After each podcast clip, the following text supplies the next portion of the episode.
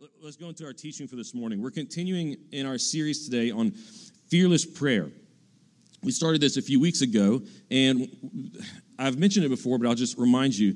The goal in this series is that we are trying to seek um, what it means to have a greater prayer life what it means to have a deeper prayer life, what it means to have a prayer life that goes beyond, you know, the cliches and the, the niceties that we often have in our prayers, to, to go beyond the lack of power that we typically have in our prayers, um, to, to have what we've called fearless prayer.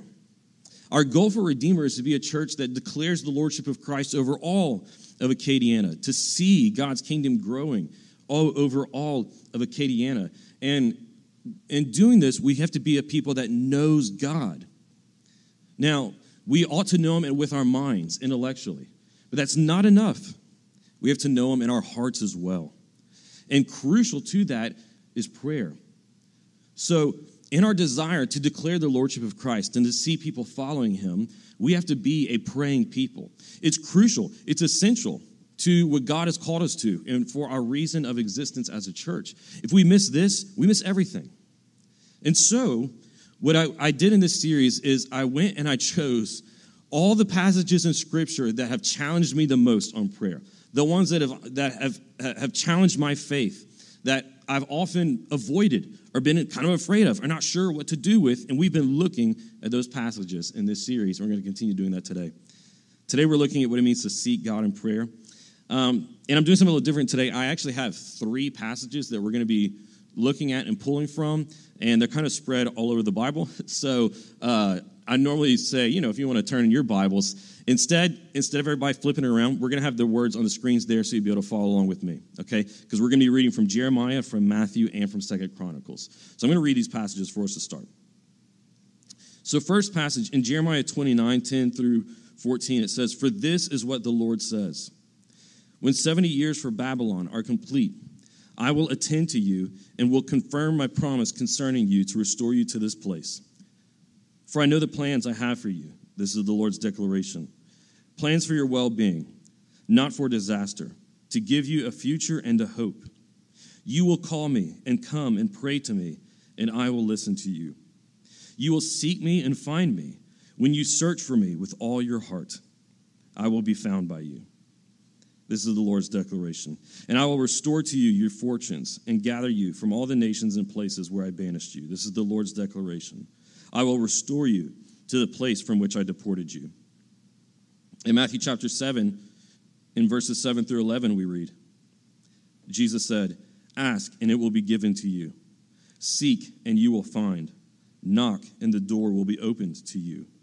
For everyone who asks receives, and the one who seeks finds, and the one who knocks the door will be opened. Who among you, if his son asks him for bread, will give him a stone? Or if he asks for a fish, will give him a snake? If you then, who are evil, know how to give good gifts to your children, how much more will your Father in heaven give good things to those who ask him? In Second Chronicles 7, starting in verse 12, it says, The Lord appeared to Solomon at night. This is immediately after Solomon completed the temple. And he says to Solomon, I have heard your prayer and have chosen this place for myself as a temple of sacrifice. If I shut the sky so there is no rain, or if I command the grasshopper to consume the land, or if I send pestilence on my people, and my people who bear my name humble themselves, pray and seek my face, and turn from their evil ways, then I will hear, hear from heaven, forgive their sin, and heal their land. My eyes will be open and my ears will be attentive to prayer, prayer from this place. And I have now chosen and consecrated this temple so that my name may be there forever. My eyes and my heart will be there at all times. Let's say that you went on a big hiking trip. You go out to, uh, you, let's say you go out to Colorado to go hike in the Rocky Mountains, or you go out somewhere else to do some, some fun hiking, and you know, you, you, get there and you're at the base of the mountain range or at the base of the hills that you're going to be climbing and looking around and, and enjoying. And you get there and then you just kind of walk around at sea level and you never actually go up. Or maybe you, you go up just a little bit up the, the hill or mountain, but definitely nowhere near the summit, and then you, you come back down. If you went on a trip like that and you left, right? That's it. If you went on a hiking trip like that, you probably wouldn't have a great experience and you probably wouldn't be interested in ever going hiking again. You know, it'd be like, uh, let's, let's say you went to a movie theater and you go to sit down and watch a movie and you watch the 20, 30 minutes of trailers that they have before the movie, and then right before the main feature is going to start, you walk out. It wouldn't be a great experience of, of the theater, right? Similarly, if we go in prayer, and whenever we go in prayer, if we don't go and in all of our requests and in the time that we spend in prayer, if we go and do not seek God above any other request, and if we do not seek Him even in the request for other things that we are bringing you before Him, then it is just like going on that hike and never going for the summit. It's like going to the movies and skipping out on the main feature. If all we do is put before Him, Lord, you know, I need this, and Lord, I need that, and please help me to feel better with this, and so on, but we don't go and seek Him. If we don't go and seek Him, if we don't go and have an encounter with God in prayer, meet Him, know Him, grow in intimacy with Him on deeper and deeper levels, then we miss out. Because God, whenever it comes to prayer, God is the summit. He's the pinnacle of experience in prayer. He is He's the reason that we go in prayer, just like it's the reason you go on the hike. He's the main feature. And so, in this series, as we've been looking at what it means to have boldness in prayer whenever we go before uh, the throne of God. Whenever we've looked at uh, what it means to have faith in prayer, it's crucial that we get this as well. What is the summit? What is the main point? What is the main feature of prayer? And it is seeking God. It doesn't mean that we can't still bring our requests, but it means that even in bringing our request, you know, through the request, we're going to Him. We want Him more than anything. Whenever we go to Him in, prayer, it's not just to uh, bring all these needs, but to know that He is our greatest need. And that's what we're looking at today. And what I'm going to be pulling some insights from these various different passages on today is what it means to seek God in prayer. So we're going to look at a couple of things. Um, really, two main points for our sections for today. First, we're going to look at the qualities of the seeker. If we're going to be people who seek God in prayer, we're going to look at what are the qualities of seek of the person who seeks God in prayer, and then we're going to look at the qualities of the sought, the qualities of God. So the qualities of the seeker, and then the qualities of the sought. Let's begin by looking at the qualities of those who seek God. The main point is this, and then I'm going to work through it.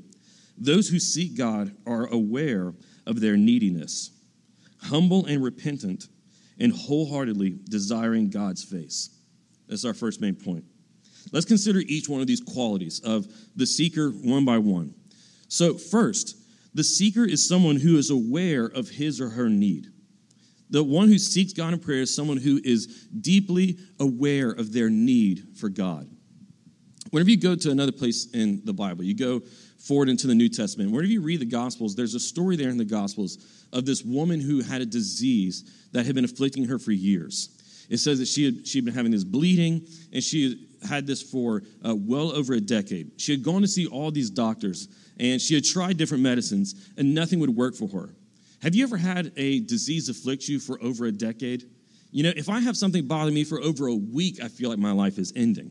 I can't imagine, uh, you know, wrestling with this, seeing different doctors and so on for over a decade. Maybe some of you guys do know what that pain is like. Or maybe it's not an actual disease of the body, but you know what it's like to suffer with an affliction and a need for a while, a protracted period. And the longer that, go, that it goes on, this wrestling or this time of trial that you're going through, this disease that you are fighting against, the more and more aware you become of just how much you want it to go away how much you need healing or how much you need deliverance. So, you know, we can imagine what it would have been like for that woman. So you have this woman who is suffering, and she hears that Jesus is coming through town. And there are great crowds going around Jesus. She hears he's coming through, and she has heard stories that he heals those who are eh, afflicted, that he heals those who have need. and she has just a shred of faith. She thinks to herself, you know what? I don't even have to go and meet him, but maybe if I can even just go and just get a piece of him, you know? She says, if I could just go and touch the edge of his robe, maybe he is so powerful that even that will be enough. And on this shred of faith that she had, and in awareness of how deep her need was and, and, and, and uh, her need for healing, she fights and pushes through the crowds, even in her, her uh, weak state. She pushes her way through and she goes just to get at the edge near Jesus. Why? Because she knew she needed him so badly. Are we so aware of our need for God that even on shreds of faith, we will push through and we will seek and we will work through, and even in our weakness, we will endeavor to get near Him.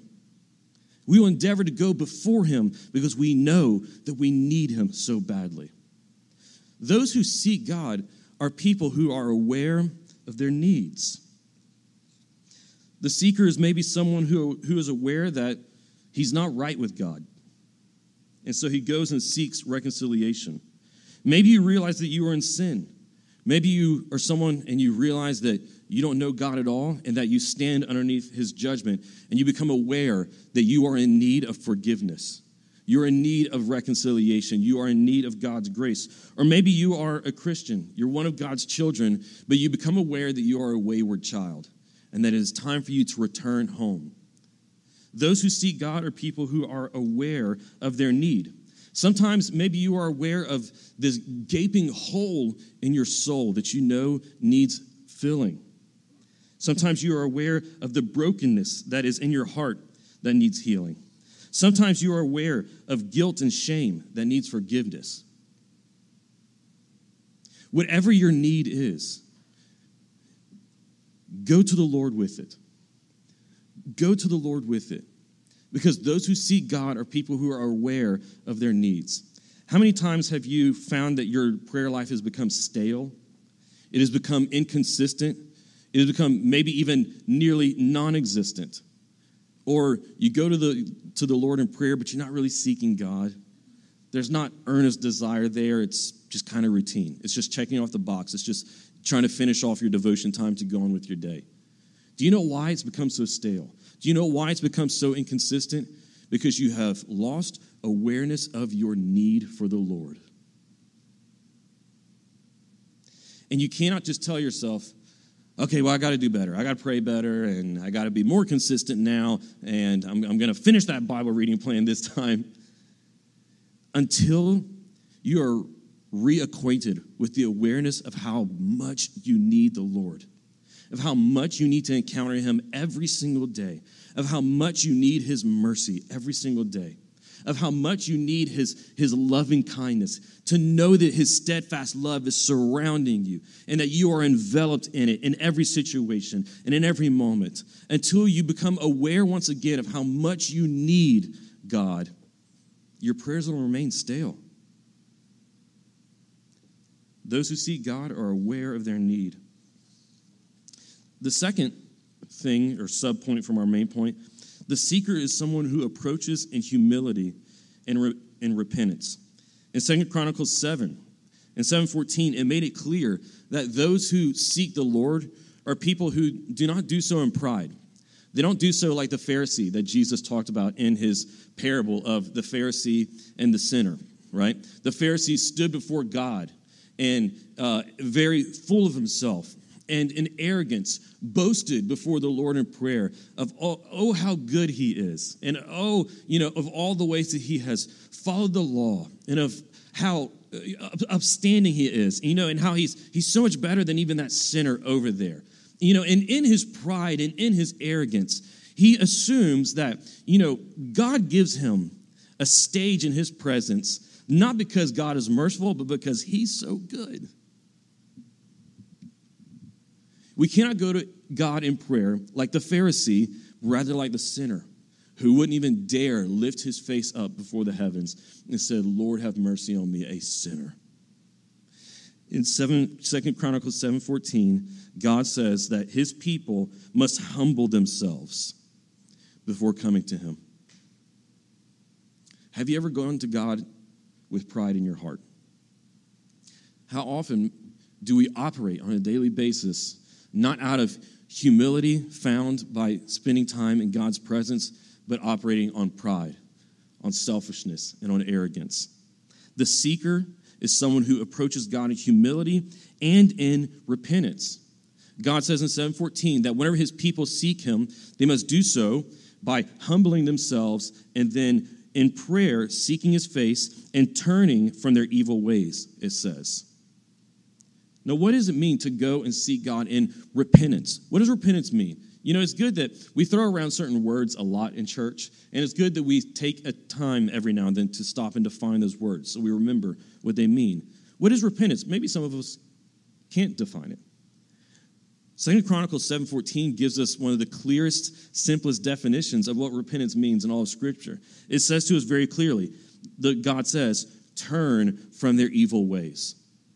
We see a similar definition in, uh, in the book of Acts whenever uh, uh, Peter is preaching before uh, the Sanhedrin and he says that the Lord calls us to turn away.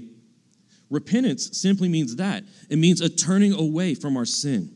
It means that in, in my sin, in my pride, in my arrogance, I have been following after my idols, or I have been following after my desires, and I have been indulging in uh, those things that break the heart of God and break the commandments of God. I have been walking in that way. Repentance means that I am turning away from those things. You can think of repentance and seeking God in repentance as a double turning. It is turning away from our evil ways, as it says in 7, 2 Chronicles 7.14, turning away from our evil ways and turning to seek his gracious face. Turning from their evil ways. It's important that we remember this repentance is not primarily an act to be performed, but a turning in the heart and soul away from sin and towards God. Not just with our bodies, but even in our hearts, we can be oriented towards something. We can be directed towards something. That can be an idol, or it can be the true God, our Father. Repentance is something that we do in our heart and soul, turning our direction and our orientation away from self, away from the idols that we follow, and toward God. This is what he describes in Second Chronicles 7:14. We cannot seek him by still being directed towards sin. We cannot seek him if we are still holding on to idols, if we are still seeking after selfish and arrogant ways. The only way that we can seek Him is by humbling ourselves and turning away from those things and then seek Him. Now, though it is something that is primarily happening in our heart, that doesn't mean that there won't be outward changes. In fact, after that turning in the heart, there will often be great changes. And you know what? It'll be comprehensive changes. Repentance, a turning away in the heart that leads to an outward change, doesn't mean just one change in our life. Like, you know, I was doing this, let's just call it sin A. I was doing sin A, and now I'm just simply no longer doing sin A. Because what God says here is something more comprehensive. He says, turning away from their evil ways. Notice, he doesn't say they stop, uh, you know, breaking this commandment or breaking that commandment what he speaks of is something far more comprehensive, far more general. He says, turning away from their evil ways. Because sin and idols can operate in our lives and, and, and bring about activities that we do in, in, in far more comprehensive ways than just committing an individual sin. There are the circumstances that we walk ourselves into to get involved in pursuing that idol or breaking that commandment, committing that sin. There are the habits of life that we give ourselves into that start to turn us away from God's face and towards sin, right? We know that it can work this way. Maybe there are, there are social circles that we are involved in that we know draw us more towards sin than towards God. And we might say, well, you know, it's not necessarily a sin to be in this social circle or to be in this situation, but friend, if you recognize that being in this situation, that being in this social circle, or whatever way it might be in your life is a way that leads to evil and that is drawing you away from God and not towards seeking Him, this is what the Lord calls us to repent of. He says, Turn from evil ways. Go and read Psalm uh, chapter 1 later to see how it talks about how sin is something that is more, once again, than just committing the individual act, but it is, but it is much more comprehensive.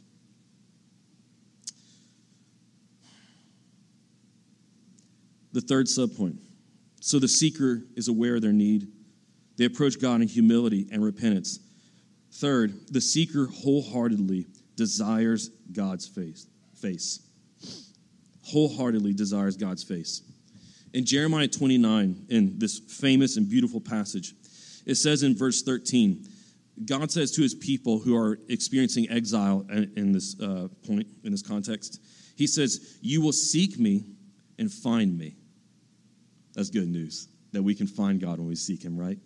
But He tells us how. There's a requirement. He says, You will seek me and find me when you search for me with all your heart. It says here that the seeker who finds God versus those who do not. The seeker who finds God is the one who seeks with all his heart. That's what God says. You will find me when you search for me with all your heart. Wholehearted seeking is what leads to then finding God. What does that mean? What does wholeheartedness mean? It means seeking God with an undivided mind. It means that whenever we go before the Lord in prayer, we don't go before Him because we're really just looking for something else. I'll confess I've prayed like that. I've prayed like that before. I'm motivated and I'm, I'm seeking prayer and I, I'm going and I'm laying down supplications and requests before Him, but not really for Him, but for what I can get from Him. I'll confess, I've gone before God in prayer with a divided mind, treating Him like a great cosmic vending machine, where if I just drop some coins of prayer in, then I'll get out when I'm the, the treats that I'm wanting from Him and not desiring Him. Wholeheartedly seeking God means seeking Him with an undivided mind. He is our singular aim.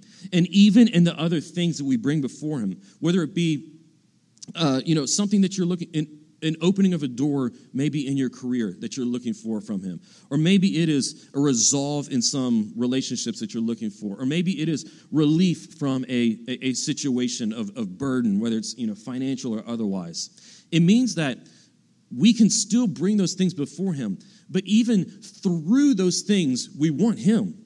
And so i go before god and i pray you know lord bring me relief in this, right? Or, or bring about resolve in this situation. But my desire is that I want whatever draws me closer to you, right?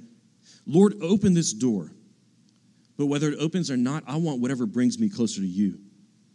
So if that means closer to you is through that open door, Lord, open it in your power. If it means that would draw me away from you, then keep it closed. That's the kind of mind that brings even our request before the Lord, but still remembers that He's the summit of the mountain that we desire above all. I desire neither riches nor poverty. I desire neither health nor sickness. I desire neither fame nor obscurity, only that which brings me closer to God. And so, whatever one of those it might be, Lord, let it be. That's what it means to see God with an undivided mind. He is your singular aim. Wholeheartedness means that. It also means that there is an awakened energy. You know, in a sense, I'm kind of beating a dead horse here. I almost debated do I even really need to explain what wholeheartedness means? Because we all, we all know what it means, right? You know when your heart is really in something. You know when you're really desiring something or when you're kind of not giving it your all. We know that in work. Whenever you're not really giving your best, you're just punching the clock. We know that in our relationships. whenever we're not really investing in the best there, we're just letting them coast. And we know that with God as well. We know what it means to come to church half heartedly and to not come with an expectation of meeting God and to not come with our hearts open to one another, to greet one another, and to take joy and fellowship with one another, but to be closed off. We know what it means to come and to just kind of be there in worship, but not lifting our voices in our hearts with it. To not expect the Holy Spirit to speak to us through the preaching of the word. You know, we know what it means. Seeking God wholeheartedly means that there is an awakened energy that moves us from having that half heartedness to a wholeheartedness. Where we go to church with our hearts open to God and to one another. Where we go expecting that we will encounter God through the preaching of the word, the singing of the word, meditation on the word, prayer together. We go ready to see him work and move in our hearts and in the lives of others, excited to hear testimonies of how he is, he, he is working. There's been days where, even as a preacher, I've come half heartedly. But those who will seek and find God must search for him wholeheartedly. Why is it necessary, though? Like I said, God says, You will seek me and find me when. So those who seek God are those who do it wholeheartedly. Why is wholeheartedness necessary, though? It all goes back to the start. Because whenever you are aware of your need, whenever you are acutely aware of your need for Him, then you will seek Him wholeheartedly. It will drive you to. You will desire nothing else because you know that your need for an encounter with Him, that you know that your need for reconciliation with Him, you know that your need for mercy from Him, for healing from Him is so great that it will inspire wholehearted desire in you. Let me give you, before we move on, three practical applications from this first and those three subpoints. So, three practical applications. They're very simple. The first one practical applications for seekers. How do we seek God? Go and open your Bible. You know, we often overcomplicate these things, and we, we, we often we hear these kind of ideas preached and talked about um, or, or discussed, and we start to our head kind of starts to swim, and we're like, "Oh God, I don't know what to do." You know, seeking God. Oh, that sounds sounds so you know strange, and like I don't know how to do it. Like, where is He? You know. And we forget how simple it is. He has opened himself to us by revealing himself to us in his word. How do we seek God? First step go and open your Bible. There he is to be found. Go and open your Bible. Those who are seeking God, wholeheartedly aware of their need, are people who are digging in the word and are, are not content to stop until they find what they are looking for and what they desire, which is God and then to find him deeper and deeper and deeper and to know him more. So go and open your Bible. A second practical step go and hear the word preached and sang. Friends, this is why it is so necessary that we are committed to covenantal community. While we are committed to being with one another in worship, being with one another in the preaching of the word. Why? It's not just because like it's a good habit to have but it is because we must be a people who are seeking God. And one of the primary ways that we, that we do that is by joining together in corporate worship. You know, over here at Redeemer, we don't just choose our songs based off of which ones sound the nicest and the prettiest, or which ones are the most popular on the radio right now. But we choose our songs based on which ones open our minds and hearts to God's truth, which ones reflect the uh, biblical truths. Which ones are, are, are, in other words, singing God's word to one another? This is why we join together in corporate worship to sing, sing the truth together, and to hear the word preached. The third practical step go and find godly company. Go and find those who, in relationships with these people, it inspires you to seek God. it inspires you to want God more. It inspires you to turn from all those wicked ways and to be more invested with, with these people and these relationships that are helping me get closer to God versus these others. Like I said, simple, practical, but sometimes, you know, that's exactly what we need. So we tend to overcomplicate it. Open your Bible, go and hear the word preached and sang, and find godly company and invest into it. Let's look at the qualities of the sought, the one we are seeking after, who is God. The main point is this God is welcoming to the seeker and ready to open the door to heaven, forgive his sin, and answer his requests.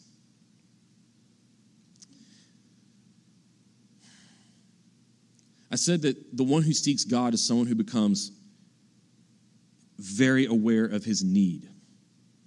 And often, sometimes the awareness of a need that brings us to prayer is, like I said, something that, that is quite practical or something that's maybe, uh, as we could say, temporal. You know, it's a financial need or a, a sickness that needs to be healed or, or something like that. But there are also those needs that are spiritual. There's the, those needs that we know my heart has grown cold. We know my soul has become dry towards God. Or we know I, I have become a wayward child and I have been following after sin and I have been living in prideful arrogance rather than humility towards Him and seeking Him. Oftentimes, the increasing awareness of our need is our recognizing of just how unworthy we are. And this is even true for Christians. I'm not just speaking about those who don't know God yet. There, there may be some of you here today who, who have not followed, uh, followed Christ as your Savior yet. But even for Christians, oftentimes, and I, I said this a few weeks ago, what happens in the Christian life is as you grow and you walk and you become sanctified, you know, you become far more aware of how evil you are than you ever were whenever you started following Christ. Back then, you had just kind of an idea. But then, as you start walking with God and as you start learning more about Him and as you start learning more about your own heart, and you repent from sin, and then you find more sin, and you repent from that sin, and you find more sin, and so on and so on. You, you look in your heart and soul and you see this root of idolatry that has a hold. And so you, you start to dig and dig and dig and pull it up. But as you dig, you find that the root goes deeper still. That pride that you're trying to remove, the more that you dig and pull it out, you find the root goes deeper still. For Christians, we become, uh, over time, far, far more aware of our unworthiness, of our undeservingness, of our wickedness than we ever were before. And what this can sometimes do to us is it can make us become dry. It can make us become cold. It can make us start to worry, you know, as I found that root goes deeper still. And or as I've fallen into that sin again. Or as I recognize that I am still have loyalty to this idol, it fills me with shame. And I've been walking with God for a while, and so I know just uh, how unworthy that makes me, how ungrateful that makes me. We often feel so unworthy, so dirty, so hopeless and so ashamed that we are afraid of seeking God. We, we say to ourselves, How could I? You know, how could I go to Him once again, asking for forgiveness for that sin again? You know, how, how could I go before Him whenever I willfully, uh, you know, despised His patience and love towards me? How could I? We think to ourselves, it's a fool's errand. So, how will we seek God when we become so aware of our neediness we become so aware of our sin and unworthiness and of our dirtiness. There's only one way that you will be able to. And it's by looking at who He is. The only way that you will be able to overcome that shame, the only way that you will be able to break through that wall of guilt and that feeling of unworthiness and that, and that feeling of it, it, it would be foolish of me to go before the Lord for forgiveness again. The only way that you will be able to do those things is not, uh, of course, like I said before, in any arrogant state, thinking, well, maybe I still have some ground to stand upon. Yeah, I still have a leg to stand upon before God. It's not going to come through that. And it's not even going to be able to come through any uh, encouragement from someone else, but it will only primarily come by looking at who He is and by recognizing how great He is in grace, how rich He is in mercy, how unbreakable His love is towards you and I, unworthy, dirty, wicked sinners and how our unworthiness and our dirtiness, how our, the, the roots of idolatry that go so deep and have such a strong hold in our soul do not break his love for us. And that he still says to us, as Jesus said in Matthew 7 ask, seek, knock. He is a God who is so rich and who is so ready to receive even you and I that he still says, Ask, seek, knock. He says, Come before me. He says, Seek me. I want to be found. I'm ready. I am here. Knock. I'm ready to open the door to you. Yes, even you. Yes, even now. Yes, even again. Ask and seek and knock. He invites you to. And friend, the only way that you'll be able to overcome that shame and that guilt and that and, and, and the feelings of unworthiness that hold you back and the doubt that starts to come into your heart is to listen to him who says to you, Seek and find. Ask and receive, knock, and I'm ready to open the door. I'm ready.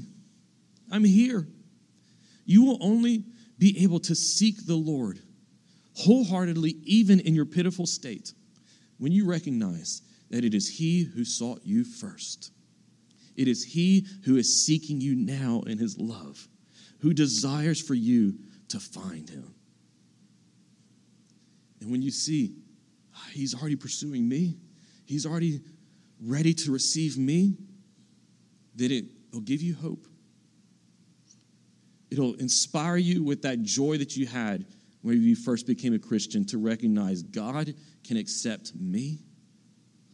And yes, even for you, weary Christian, you need to remember too God can accept me. And how wonderful that is.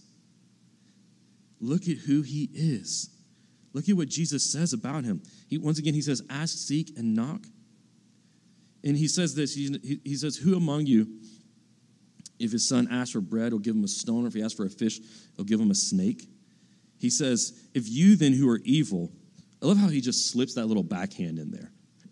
while he's teaching them. He's like, you then who are, you know, uh, moron, wicked guys, and all the disciples are just like, yeah, okay, checks out. You know, he just kind of throws that in there. Like he said, if, if you then who are evil know how to give good gifts to your children, how much more will your, will your Father in heaven? Think of all the words that Jesus could use to describe who God is to us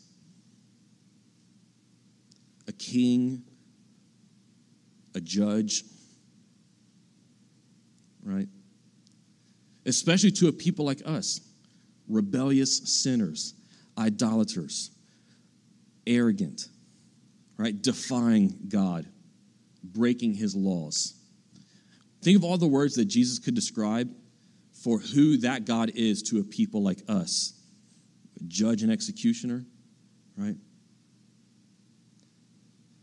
But what does he choose? He says, He is a father who desires to show you how good He is. You know, children have no shame in seeking their parents' attention. Those of you guys with kids, you know this. They have no shame in seeking attention or seeking what they need from their parents. They don't care if you worked all day they don't care if you worked all day, you sacrificed, you labored, you fed them, took care of them, and now you're finally sitting down to eat your cold meal. They'll still, in the middle of that meal, come up and ask you for what they want. They don't care, right? You know, like this past week, I uh, while while Layla was at her D group, I was at home with the kids, and uh, and I had missed some workouts that that week, and so I was like, I just got to get a workout in. So I got our rower out, and I was doing some rowing, and I'm in the middle, I'm doing some intervals, and I'm in the middle of this just hard all out interval when I'm breathing and I'm sweating heavy. In the middle of this, my both the kids come running up to me and uh, trying to play and get me to see this and that and talking to me while I'm doing this rowing. And, and I'm like, can you not see what I'm doing right now? You know, but they didn't care, right? They didn't care because they know you're our dad, and whenever we go to you for your attention, we expect to get it. And God, who is our Father, says to you, Seek it, ask for it, knock. Whenever you question and doubt if you can actually go to Him again, remember, He is your Father. And He is a good Father who is ready to show you His love, who invites you to get His attention shamelessly. And whenever we meet God the Father through Christ, going to Him in, in Jesus Christ, our Savior, repenting from our sin, experiencing His grace, forgiveness, and reconciliation, what happens we, is we receive His name, as it says in Second Chronicles 7, where He says, If my people who are called by my name, my people who have my name, because He puts His name on us, we are adopted as His children, so that we might always have the privilege of going to him, and as Paul says in, in the book of Romans, calling him Abba, Father, Dad. And what God says, his posture towards his children, even his children who at times become becomes wayward and sinful and ungrateful, God says that his posture will always be this My eyes will be open and my ears attentive. He says, even when they turn away. That is God's attention and posture towards you. He is ready for you to seek his face in prayer. So let us do that. Let's pray. Lord, we confess that we have often had times where our prayers are cold and stale, where we don't come before you with an awareness of our need. Or, Lord, we come before you treating you as just the means to get what we actually want. But we don't come before you recognizing that you are the greatest of all needs that we have. That an encounter with you and a, and a growing closer to you and increasing in our knowledge of you matters more than anything else. Lord, we confess these things. We ask that you would help us this morning to obey your word in humbling ourselves repenting from our sin and seeking your face. Lord, and in this work of humbling and repenting, having the confidence that you are ready to be found because you have sought us. You are ready to answer those who ask, to give to those who, who seek, and to open the door to those who knock because you are good. So, Lord, in in the confidence that we have knowing that we are your children.